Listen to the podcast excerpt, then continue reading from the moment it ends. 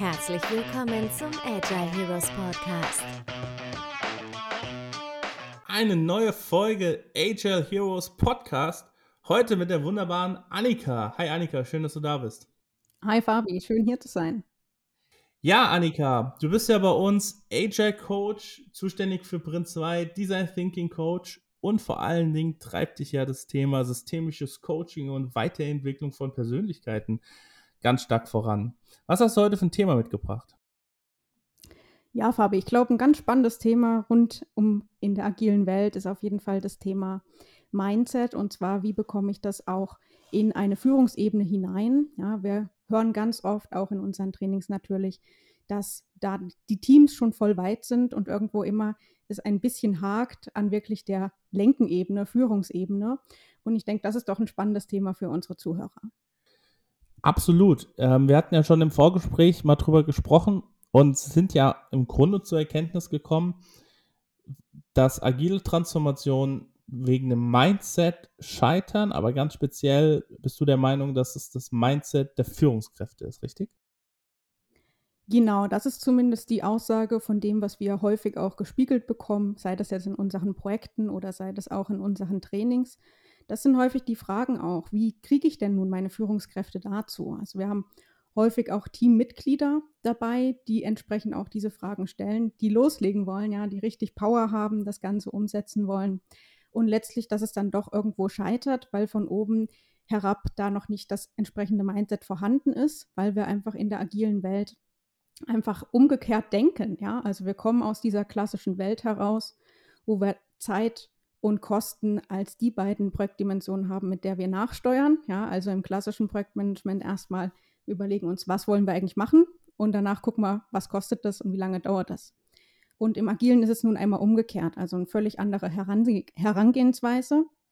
Das heißt also Zeit und Kosten als fixe Dimensionen und natürlich einmal umgekehrt ist ganz neu. Und wenn wir jetzt davon ausgehen, dass wir 20 Jahre, 30, 50 Jahre lang so wie bisher gearbeitet haben, ist das natürlich auch eine Herausforderung. Also glaubst du, der Grund dafür ist, dass ähm, wir so ein Mindset-Gap haben, sage ich mal, zwischen den, zwischen den Ebenen. Also du sprichst ja schon von Ebenen, was ja schon auch noch deutlich klassischer klingt. Ne? Ist es, dass dass die Führungskräfte, die wir heute im, im Dienst haben, die ja schon in der Karriere sehr weit oben sind, natürlich ein gewisses Alter haben und einfach aus der Vergangenheit es anders da gelernt haben. Aber habe ich so verstanden. Aber oder, oder wie würdest du beschreiben, warum das Mindset, das vor allen Dingen das Agile Mindset bei Führungskräften gerade das Problem für agile Transformation sind? Genau, ich spreche von Ebenen, weil das natürlich auch die Welt ist, aus der wir kommen. Häufig ist es nicht der Fall, dass wir so Schnips einfach mal jetzt einfach alles aus, auf dem Kopf stellen können und alles irgendwie neu ist. Das heißt, wir müssen schon auch das beachten, wo wir herkommen und das sind nun mal Ebenen, ja, Hierarchien, die irgendwo vorhanden sind und die wir natürlich versuchen zu transformieren. Ja, agile Transformation in aller Munde. Und jetzt hast du gefragt, ähm, ob ich denke, dass das hauptsächlich dieser Mindset Gap ist. Also ich persönlich denke, da gibt es jetzt nicht so großartig äh, Unterschiede auf verschiedenen Altersstrukturen. Also es gibt in jedem Alter Menschen, die ein sehr fortgeschrittenes, agiles Growth-Mindset, wie auch immer man es bezeichnen möchte, haben. Und es gibt auch auf jedem Level, in jedem Alter genau das Gegenteil. Was ich schon eher als Herausforderung sehe, ist, du hast ja anfangs auch gesagt, äh, ja, Systemik, damit beschäftige ich mich. Und äh, da kommen wir einfach auch ja, aufgrund dessen, aufgrund ja, den Generationen, die wir vorher hatten, eben dahin, dass wir da entsprechend ja, geprägt sind. Das heißt, jemand, der aktuell vielleicht in der Führungsposition ist, meistens sind die irgendwie schon, haben die schon ein bisschen Lebenserfahrung. Ja? Also klar, wir kennen auch Führungskräfte, die sind vielleicht Anfang, Mitte 20, aber es ist doch noch die Ausnahme. Das heißt, die bringen einerseits ein bisschen Projekt- und Lebenserfahrung mit, ja, aber das ist das eine Thema. Das, was ich viel spannender finde, ist tatsächlich das systemische Thema. Und zwar so, wie wir aufgewachsen sind, wie unsere Prägungen waren. Ja, ausgehend davon, dass es nicht nur eine Generation ist, die uns beeinflusst hat. Klar, Elterngeneration, ganz starker Einfluss, aber natürlich auch die Generationen davor. Ja, Großelterngeneration, Kriegsgeneration, das heißt, die haben ganz andere Themen im Fokus gehabt, ja, haben ganz anders sind ganz anders daran gegangen zu arbeiten. Für die war, waren andere Dinge einfach wichtig und das ist nicht einfach mal von heute auf morgen weg. Also es zieht sich wirklich über mehrere Generationen. Was hast du da so für Themen gesehen, vor allen Dingen bei der Großeltern- und Elterngeneration, die die beeinflusst haben, die uns dann eher immer noch beeinflussen aktuell? Also da ist es häufig so, dass wir in der Generation Menschen haben, die gearbeitet haben, einfach um Geld zu verdienen, um ihre Familie zu ernähren, um vielleicht auch wieder ein Haus aufzubauen. Das heißt, der primäre Fokus war da wirklich Geld verdienen, egal mit was, und um die Familie zu ernähren. Und jetzt langsam in Richtung Generation Y, Generation Z ändert sich das auch so ein bisschen. Also immer mehr dahingehend, dass wir einen Sinn in unserer Arbeit suchen, dass wir nicht mehr nur um Geld zu verdienen arbeiten gehen, sondern dass wir da wirklich auch uns selbst erfüllen wollen, uns selbst irgendwie verwirklichen. Und äh, ja, das sind so die Kernthemen, die ich da aktuell sehe. Das heißt, also unsere Generation ist mehr sinngetrieben. Ähm, wahrscheinlich auch, weil ja also ich musste keine Angst um Essen haben. Äh, ich glaube, du auch nicht. Die meisten von uns hatten keine Angst um Essen. Die meisten von uns haben ein Elternhaus oder, oder zumindest eigene vier Wände oder vier Wände, in denen man leben kann. Das heißt, die ganzen Ängste haben uns ja nie angetrieben. Ne? Also ich habe das gerade gemerkt, wo jetzt Ukraine ausgebrochen ist vor Monaten.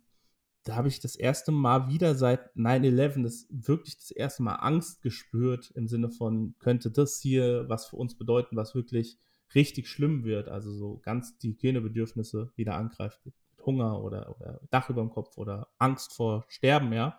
Also jetzt, das klingt jetzt dramatischer, als ich in dem Moment gefühlt habe, aber das habe ich nicht gekannt, diese Ängste. Und unsere Eltern oder Großeltern sind definitiv wahrscheinlich mit solchen Ängsten deutlich öfters aufgewachsen oder deutlich intensiver, oder? Ja, das ist ganz spannend, dass du das ansprichst. Also ich habe mir natürlich auch Gedanken darüber gemacht, wie möchte ich persönlich damit umgehen, ja, was kann ich tun? Und es gibt so ein bisschen auch die Theorie, dass wenn wir mitleiden, ja, sind wir in einer negativen Energie. Also wir senden weiterhin Leid aus. Das heißt, um eigentlich auf diese Situation zu reagieren, wäre das besonders gut, wenn wir uns alle in erster Linie erstmal auch eigenständig in eine gute Energie bringen. Also da sind wir wieder beim Thema Individualität, also auf das Individuum schauen. Also das heißt, ich habe mir natürlich überlegt, wie möchte ich damit umgehen. Ich habe entschieden, das bringt ja nichts, wenn ich jetzt leide. Also die Welt dreht sich trotzdem weiter. Was kann ich trotzdem tun? Und ich habe da an, einfach für mich die Entscheidung getroffen, zu gucken, dass ich in eine gute Energie komme, dass ich das Gute in die Welt geben kann. Und ich glaube auch, dass das persönlich oder ich persönlich glaube, dass das eben ein guter Weg ist, um darauf zu reagieren. Natürlich neben den Dingen beispielsweise Geld zu spenden oder eben auch zu unterstützen im Zug, ja, wo man auch persönlich bin ich ja auf den ein oder anderen Flüchtling auch getroffen und dort einfach dann da auch die Unterstützung zu geben, die man geben kann. Wie hast du das jetzt ganz operativ gemacht? Das heißt, weniger Medien konsumiert, also ähm, oder wie bist du da rangegangen? So, so in diesen positiven State zu kommen, da musst du ja auch was für machen. Genau, das ist eine Technik, die nennt sich State Control. Das heißt, man geht davon aus, dass man wirklich eigenständig auch diesen State beeinflussen kann. Der erste Grund ist natürlich erstmal eine bewusste Entscheidung dafür zu treffen und sich auch dem bewusst zu sein, dass man in dieser negativen Gedankenspirale drinsteckt. Und ich beschäftige mich also auch schon ein bisschen länger mit diesen Themen, sodass ich auf einem Level angekommen bin, dass ich das bemerke, wenn ich in diesem negativen Gedankenkarussell drin bin. Und dann ist es wichtig, aktiv einen Separator zu setzen. Ja, bei mir ist das beispielsweise dann auch etwas übers Körperliche, also wirklich aktiv Sport und so weiter. Man kann es auch natürlich mit der Gedankenstoppübung tun, also wirklich zu sagen, hey, stopp, ich denke hier gerade negativ, um es dann anschließend zu shiften und sich wirklich positiv auszurichten. Bei mir persönlich ist es jetzt auch so, ich arbeite zum Beispiel auch mit einer Art von Hypnosemethode. Das heißt, ich habe mir das für mich persönlich auch nochmal angeguckt, ja, habe da gesagt, okay, was ist denn da eigentlich in mir, in meinem Mindset, das mich daran hindert, als erstes das Positive zu sehen weil ich das so krass einfach auch gemerkt habe. Als erstes sehe ich erstmal nicht das Positive, sondern das Negative. Aber ich wusste, ich möchte das anders haben. Also ich wusste, ich möchte gerne zuerst das Positive sehen. Es gibt in jedem Ding, ja, in jeder Sache etwas Positives. Und deswegen habe ich mich bewusst dafür entschieden, dort auch entsprechend daran zu arbeiten. Und äh, also klingt jetzt, klingt jetzt sehr spannend. Psycho, äh, vor allen Dingen das äh, Thema mit deiner Hypnose. Machst du die dann, kannst du dich selber hypnotisieren? Oder wie funktioniert das? Also es gibt die Möglichkeit der Selbsthypnose. Ich selber habe das jetzt noch nicht ausprobiert. Das heißt, ich wende das für meine Kundinnen und Kunden an und ich habe mir dazu selber die Unterstützung geholt und mich da beraten lassen, begleiten lassen, ja, weil es deutlich so ist, dass wir alle irgendwo Scheuklappen haben. Das heißt, wir sind geprägt von all dem, wie wir aufgewachsen sind, von unserem Umfeld, von all den Erfahrungen, die wir bislang gemacht haben.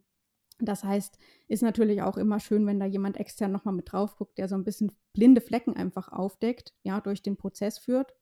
Weil ich persönlich finde das auch schwierig, mehrere Rollen gleichzeitig abzudecken. Also um jetzt vielleicht auch nochmal den Schwenk zur Agilität zu machen. Ich finde das zum Beispiel persönlich auch total schwierig, wenn manche Teilnehmerinnen und Teilnehmer fragen, ja, kann man denn den Product Owner und den Scrum Master in einer Person abdecken? Ja, und so ähnlich ist es an der Stelle. Also entweder ich bin inhaltlich unterwegs und kümmere mich wirklich um meine eigenen Themen oder ich bin eher methodisch unterwegs und leite das Ganze, den Prozess für jemand anderen an. Da habe ich einfach für mich persönlich deutlich bessere Ergebnisse mit erzielt. Okay, find, äh, verstanden. Und ich äh, finde es jetzt auch gut, dass wir wieder zurück zum Thema Agilität kommen. Ähm, jetzt versuche ich gerade mal den, den, den Spagat zurückzuschaffen. Also, wir haben festgestellt, dass das Thema Agile Mindset fehlt, vor allen Dingen in den Führungsebenen, dass die durch solche schlimmen Ereignisse oder eine gewisse andere Art von Welt, absolut vorwurfsfrei an der Stelle, einfach geprägt worden sind. Was ist denn jetzt dein Tipp? Also willst du jetzt gerade, wollen wir darüber sprechen, wie du als Führungskraft damit ein Agile äh, Mindset Shift hinbekommst oder wie du als Mitarbeiter auf den unteren Ebenen dabei helfen kannst, dass deine Führungskräfte diesen Mindset Change hinbekommen. Auf welcher Ebene sprechen wir jetzt? Ich glaube, ganz spannend ist das Thema aus der Perspektive des Scrum Masters oder eben auch insbesondere des Agile Coaches. Ja, weil die sind natürlich auch Teil des Teams, aber eben natürlich auch in der Rolle, dort wirklich den Change reinzubringen. Und ich glaube, das wäre ganz gut, wenn wir das Thema uns ein bisschen konkreter anschauen. Also die Frage, mit der wir uns beschäftigen, ist, wie kriege ich als Agile Coaches hin, äh, Menschen, speziell Führungskräfte mit nicht agilen Mindset zu agilisieren. Ganz genau. Und da ist natürlich als allererstes die ganz spannende Frage, wollen die das überhaupt?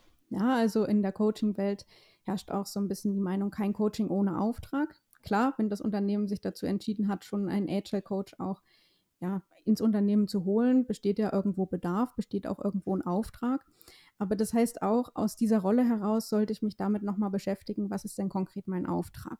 Ja, und vielleicht auch da nochmal in die Auftragsklärung reinzugehen, vielleicht auch dafür zu sensibilisieren, dass es eben nicht nur Methoden einzuführen ist, sondern dass dieser Mindset-Part eben ein sehr großer Part ist und dort natürlich auch sehr eng mit diesen Führungskräften zusammenzuarbeiten. Also das wäre so Punkt eins, dafür auch mal zu sensibilisieren und dann gibt es wahrscheinlich den einen oder anderen, der dafür sehr offen sein wird vielleicht auch den einen oder anderen, der es eben nicht ist. Mit wem starten wir? Mit dem, der offen ist oder mit dem, der es nicht ist? Am besten ist natürlich immer, sich Supporter mit ans Boot zu holen. Das heißt, die sind natürlich auch deutlich zugänglicher, wenn da schon jemand ist, der Interesse zeigt, der dafür offen ist. Das heißt, ich würde mit dieser Person starten, auch zu arbeiten. Ich würde da persönlich auch dazu tendieren, sehr viele Einzelgespräche gerade zu Beginn zu führen. Ja zu Beginn vielleicht auch Gespräche und dann die Person auch dafür zu sensibilisieren, in ein Coaching überzuleiten. Ja. Coaching ist nicht immer nur rein Gespräche zu führen, sondern auch tatsächlich Glaubenssätze beispielsweise aufzulösen, Situationen eine andere Bedeutung zu geben. Das geht also deutlich tiefer als ein Gespräch. Und meistens kann man damit nicht starten. Also meistens braucht man dafür auch eine gewisse Vorlaufzeit. Also zusammengefasst nochmal, ich würde mit dem oder derjenigen starten, die dafür auch schon offen ist, uns das signalisiert, die Person mit ans Board holen, vielleicht auch in Vorleistung gehen, vielleicht einfach auch diese Coaching-Leistung reinbringen, sagen, hey, ich habe da was Neues, wolltest du das mal ausprobieren? Das ist ganz cool. Also darüber kann man die Menschen auch ganz gut abholen, über einfach auch Neugierde. Und dann einfach versuchen, dort den Change reinzubringen. Ja, weil das ist was ganz anderes, als wenn du mir erzählst, das ist super toll, Agilität, ja, und jeder macht es und jeder braucht es, als wenn ich das am eigenen Leib erfahre. Also das heißt, meine persönliche Devise ist auch immer zu versuchen, das jemanden schmackhaft zu machen, indem wir es zeigen. Also zeigen statt reden. Auch bei denen, die noch nicht dafür offen sind. Die kommen also im nächsten Schritt, aber wir dürfen die nicht vergessen. Das ist schon ganz wichtig, dass wir die mit ans Boot holen. Ja, wenn wir die jetzt komplett außen vor lassen, dann sind das in der Regel diejenigen, die dann auch einen großen Widerstand produzieren. Ja, und wenn wir diesen Widerstand irgendwie beiseite schieben, wenn wir den gar nicht beachten, dann werden wir es schwer haben als Scrum Master und auch als Agile Coach. Ich glaube, das ist aber das, was die meisten Leute hier jetzt interessiert. Also ich kann, ich, ich kenne das selber noch aus der Erfahrung, wo ich als Scrum Master aktiv war. Ähm, starke Führungskräfte, die einen extrem großen Einfluss haben, die aber gleichzeitig Scrum ein bisschen als Beschäftigung sehen oder ja, ja, äh, lass uns mal das, den Sprint, die Retro streichen, weil wir müssen unbedingt mit dem Feature live gehen. Ja, so, so Sprüche bringen, die ein Retro nicht als Wert erkennen, sondern als Overhead sehen, die Scrum-Events. Da habe ich mir schon auch Zähne ausgebissen. Und ich möchte möcht behaupten, dass ich auf Teamebene beste Arbeit geleistet habe, dass ich aber auf der Ebene, wenn ich in die Führungskräfte rangegangen bin, mir schon Zähne ausgebissen habe und das nicht gut hinbekommen habe. Was würdest du mir jetzt raten oder als Agile Coach oder Scrum Master genau diese Führungskräfte, die ja meistens dann auch noch einen echten Einfluss haben, wie knackst du die? Ja, sehr spannende Frage. Und in der agilen Welt gehen wir ja auch davon aus, dass wir möglichst viel Mehrwert unseren Kunden, unserem User bieten wollen. Das heißt, das können wir hier adaptieren. Also was für einen Mehrwert bietet das denn genau dieser Führungskraft? Also sowohl fürs gesamte Projekt. Klar, irgendwie vielleicht schneller, ja, mehr Teamzusammenhalt. Aber vielleicht ist das noch nicht ganz überzeugend. Das heißt, ich kann einen Schritt weitergehen, individuelle Ebene, mir anschauen, was ist denn das eigentlich für eine Persönlichkeit? Was möchte der oder diejenige denn eigentlich erreichen? Und eben gucken, Argumente eben gucken, die ich anbringen kann, um die Person zumindest ein bisschen zu öffnen. Nicht überzeugen, sondern eher ein bisschen wie anfüttern, ja, wie Brotkrumen legen um ja die Person einfach Stück für Stück mit ins Boot zu holen im Sinne von ausprobieren. Also im Sinne von wieder zeigen, selber machen lassen, selber Erfahrungen damit sammeln und damit hat man die. Das ist natürlich ein langer Weg, so wie du das gesagt hast. Das heißt, erster Schritt wäre da dahingehend wirklich mal zu gucken, was ist das auch für eine Persönlichkeit? Was möchte die Person an der Stelle? Was möchte die erreichen?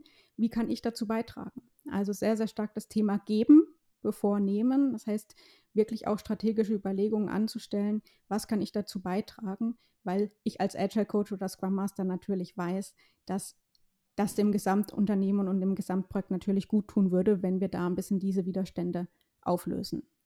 Das heißt, du gehst her und ich sage jetzt mal so, eine Führungskraft, an die ich mich erinnere, die war daran interessiert, dieses Produkt live zu nehmen, weil Bonusincentivierung daran geknöpft war mit der IT. Ähm, und du würdest dann hergehen und so sinngemäß sagen, hey, guck mal, ähm, ich hätte eine Möglichkeit, wie du an deinen Bonus schneller rankommst. Also jetzt ganz plagativ und vereinfacht gesagt.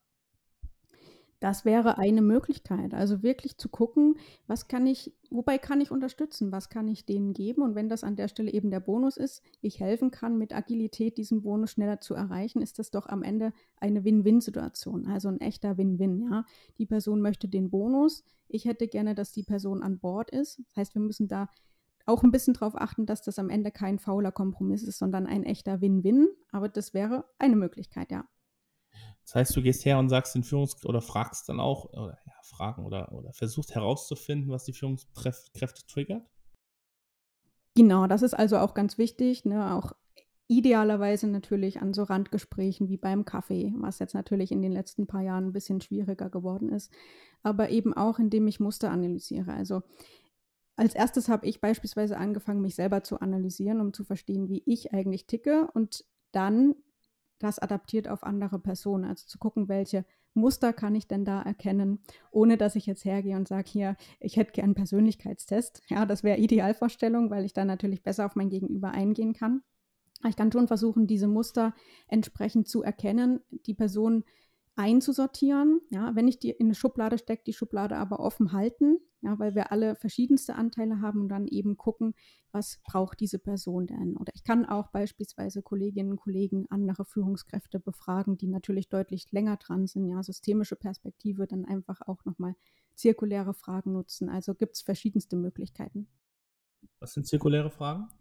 Ja, zirkuläre Fragen drehen sich rundherum, also Zirkel im Kreis. Das heißt, ich könnte dich beispielsweise fragen, hey, was denkst du denn, warum hat dein Geschäftspartner Roman die Firma gegründet? Das heißt, ich frage nicht dich direkt, sondern ich frage dich, was du denkst, warum es jemand anders getan hat.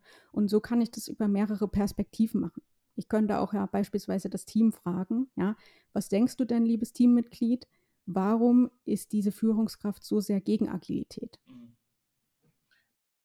Also die Antwort darauf, warum Roman gründen wollte, weil er die einmalige Möglichkeit hatte, es mit mir zu machen, natürlich. Aber das steht auf einem anderen Blatt Papier. Äh, okay, du äh, pirschst dich jetzt so langsam an die noch mauernde Führungskraft dran. Langsam öffnet sie sich und sagt, ach, Annika, endlich fragt mich mal jemand hier. Ne? Hab das Gefühl, keinen interessiert eh, was ich will. Ähm, mein großes Problem ist, dass ich kein Ansehen habe mit der IT, weil die IT immer später fertig wird. Und ich glaube, dass das später fertig werden verhindert werden könnte, wenn wir diese ganzen doofen Overhead-Events in Scrum nicht hätten. So, jetzt kommt, sagt, jetzt hast du so die erste Schale geknackt und jemand öffnet sich und sagt dir sowas. Wie würdest du dann agieren? Also, wie, was ist der nächste Schritt zum besseren Agile-Mindset? Also ganz gerne genutzt ist natürlich auch kritisch hinterfragen. Ja, eine Frage: Ist das so? Also das Ganze auch wieder zu öffnen. Und man kann natürlich gucken, was sich in der Vergangenheit gezeigt hat. So eine Aussage ist meistens relativ subjektiv. Das heißt, diese Person hat diese Meinung, diese Einstellung. Das heißt ja noch nicht, dass es so ist. Das heißt, für mich wäre natürlich auch wichtig, möglichst in der Rolle neutral zu bleiben. Das heißt, auch die andere Perspektive zu sehen. Vielleicht auch einfach mal zu gucken, ist das denn wirklich so basierend auf der Fakten, der Daten, die wir aus vergangenen Projekten haben? Und da mir das heranziehen und natürlich auch die andere Seite ansprechen. Das heißt, ich würde schon an der Stelle trotzdem weiter in Einzelarbeit bleiben, in, in beiden Seiten. Das heißt, noch gar nicht irgendwie an einen Tisch bringen oder so, sondern wirklich da nochmal ein bisschen Detektivarbeit, nenne ich es jetzt einfach mal, um da auch ein bisschen dahinter zu gucken, ja, hinter die Fassade. Erster Punkt. Zweiter Punkt, warum trifft diese Person diese Aussage? Also was steckt denn da noch konkreter dahinter? Also das kann ich an der Stelle immer noch über Fragen machen und gucken, wie reagiert die Person und basierend darauf eben entscheiden, welchen weiteren Weg möchte ich da einschlagen. Jetzt kann ich mir vorstellen, dass dieses Mindset-Coaching oder diese Entwicklung, vor allen Dingen, wenn es festgefahrene, lange Glaubenssätze sind, nicht, nicht von jetzt auf gleich geht. Was äh, würdest du denn sagen, deiner Erfahrung nach, wie lange brauchst um, den, um das Mindset so zu entwickeln, dass es zumindest nicht mehr hinderlich im Projekt ist. Also ich glaube, es gibt da zwei Stufen. Erstmal, dass es nicht mehr hinderlich ist und dann, dass es sogar hilft. Ja, was ist so deine Erfahrung oder deine, äh, was glaubst du? Ich glaube, das ist grundsätzlich ein lebenslanger Prozess. Jetzt hast du gesagt, du denkst, dass Glaubenssatzarbeiten ein relativ langwieriger Prozess selbst ist. Da muss ich dich leider enttäuschen. Ja, also wenn man einen richtigen Kernglaubenssatz gefunden hat, die passende Methode in petto hat, dann ist man damit relativ schnell durch. Ja, Quick Coaching, in 20 Minuten kannst du einen neuen Glaubenssatz haben. Das Entscheidende dabei ist, dass du wirklich am Kern ansetzt. Also das, die eigentlich wichtigere Frage ist, habe ich denn den Kern gefunden? Also habe ich wirklich den Kernglaubenssatz, habe ich eine Kernsituation gefunden, die ich verändern möchte? Und alles andere ist so Coaching drumherum. Das kannst du dir vorstellen wie eine Zwiebel, die abgeschält wird. Und es kann auch sein, dass dann nach und nach weitere Themen aufpoppen, wenn man erstmal die erste Schicht weggeräumt hat. Das heißt also, die Arbeit an einem Glaubenssatz selbst, die geht relativ schnell. Ja, aber wichtig ist die Arbeit, die danach folgt. Das kannst du dir also so vorstellen, wir entfernen diesen negativen einen Glaubenssatz, dann ist eine Lücke geschaffen. Das heißt, wir haben diese Lücke, um sie mit etwas Positiveren zu besetzen, in dem Fall vielleicht positiverer Glaubenssatz für die Person erstmal.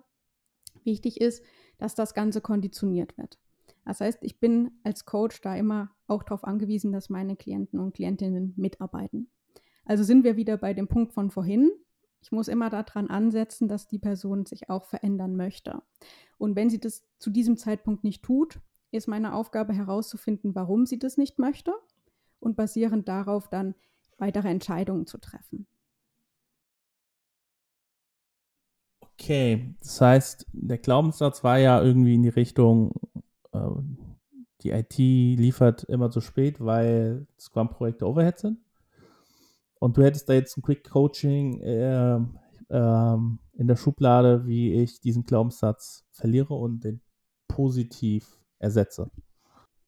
Ganz genau. Also die IT liefert immer zu spät. Ich würde das ein bisschen kürzen mit dem Klient zusammen dann an der Stelle. Und immer ist schon so ein Keyword, ja. Also man kann natürlich auf der einen Seite reflektorisch reinfragen, ja, ist das denn wirklich so? Ist das immer so? Meiner Erfahrung nach kommt man damit nur bis zu einem gewissen Grad. Also das ist super, um wirklich einen Einstieg zu finden, um Gefühl für die einzelnen Personen zu bekommen.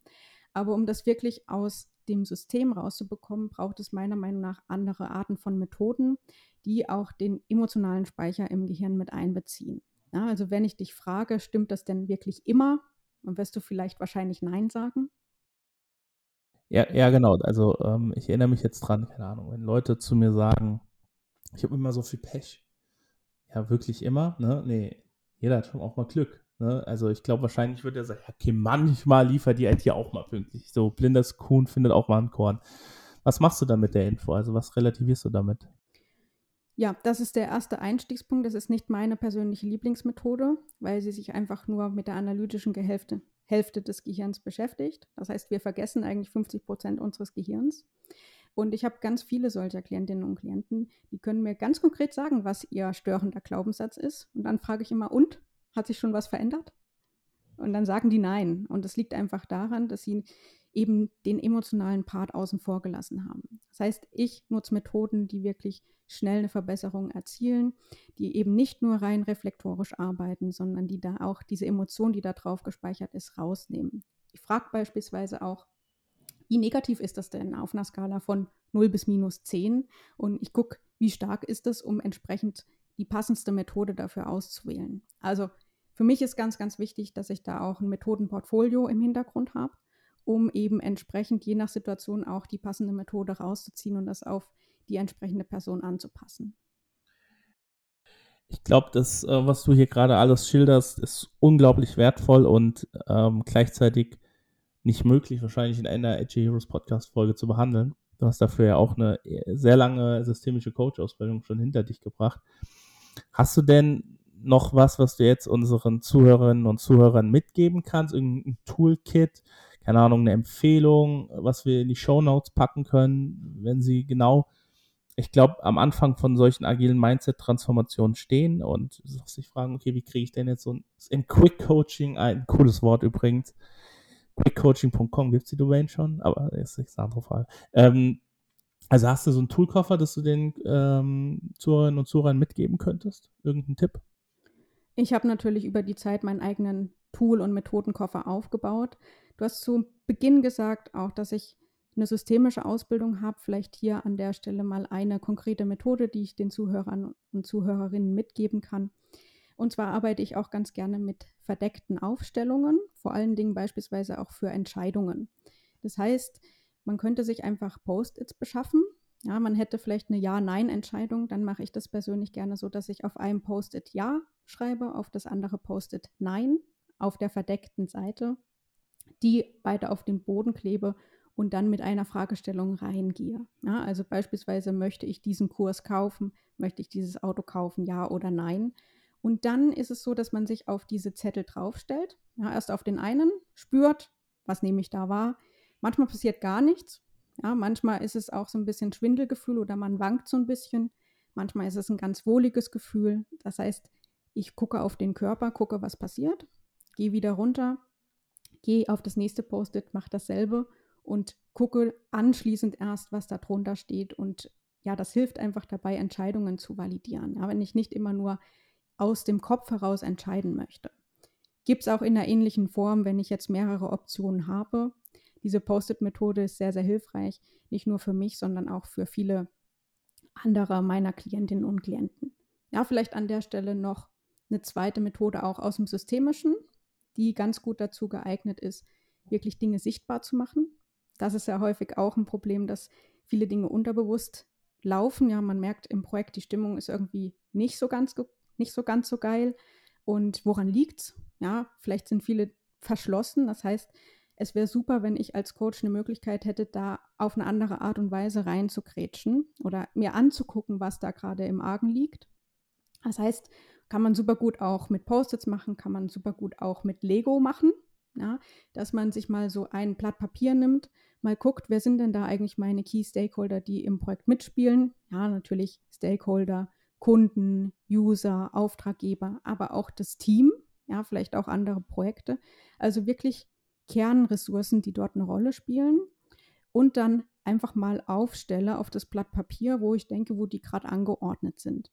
Und meistens ist das dann so, wenn das beendet ist, das irgendwie ein Bild ergeben hat, sieht man schon, ah, wieso steht denn da einer so alleine in der Ecke? Ja, oder wieso sind die denn da alle irgendwie auf einem Haufen und einer guckt in eine ganz andere Richtung ja, oder die gucken sich gar nicht an. Also das ist jetzt schon mal so, ja, an der Oberfläche gekratzt vom systemischen Coaching, aber sehr, sehr hilfreich, um da nochmal einen ganz anderen Blickwinkel zu bekommen. Vor allen Dingen, du hast vorhin von mauernden Führungskräften gesprochen. Das heißt, ich komme über Sprache nicht dran. Das heißt, ich muss mir eine andere Methode schaffen, um trotzdem irgendwie zu gucken, ja, wo fange ich an? Also wo ist mein Ansatzpunkt, da reinzugrätschen?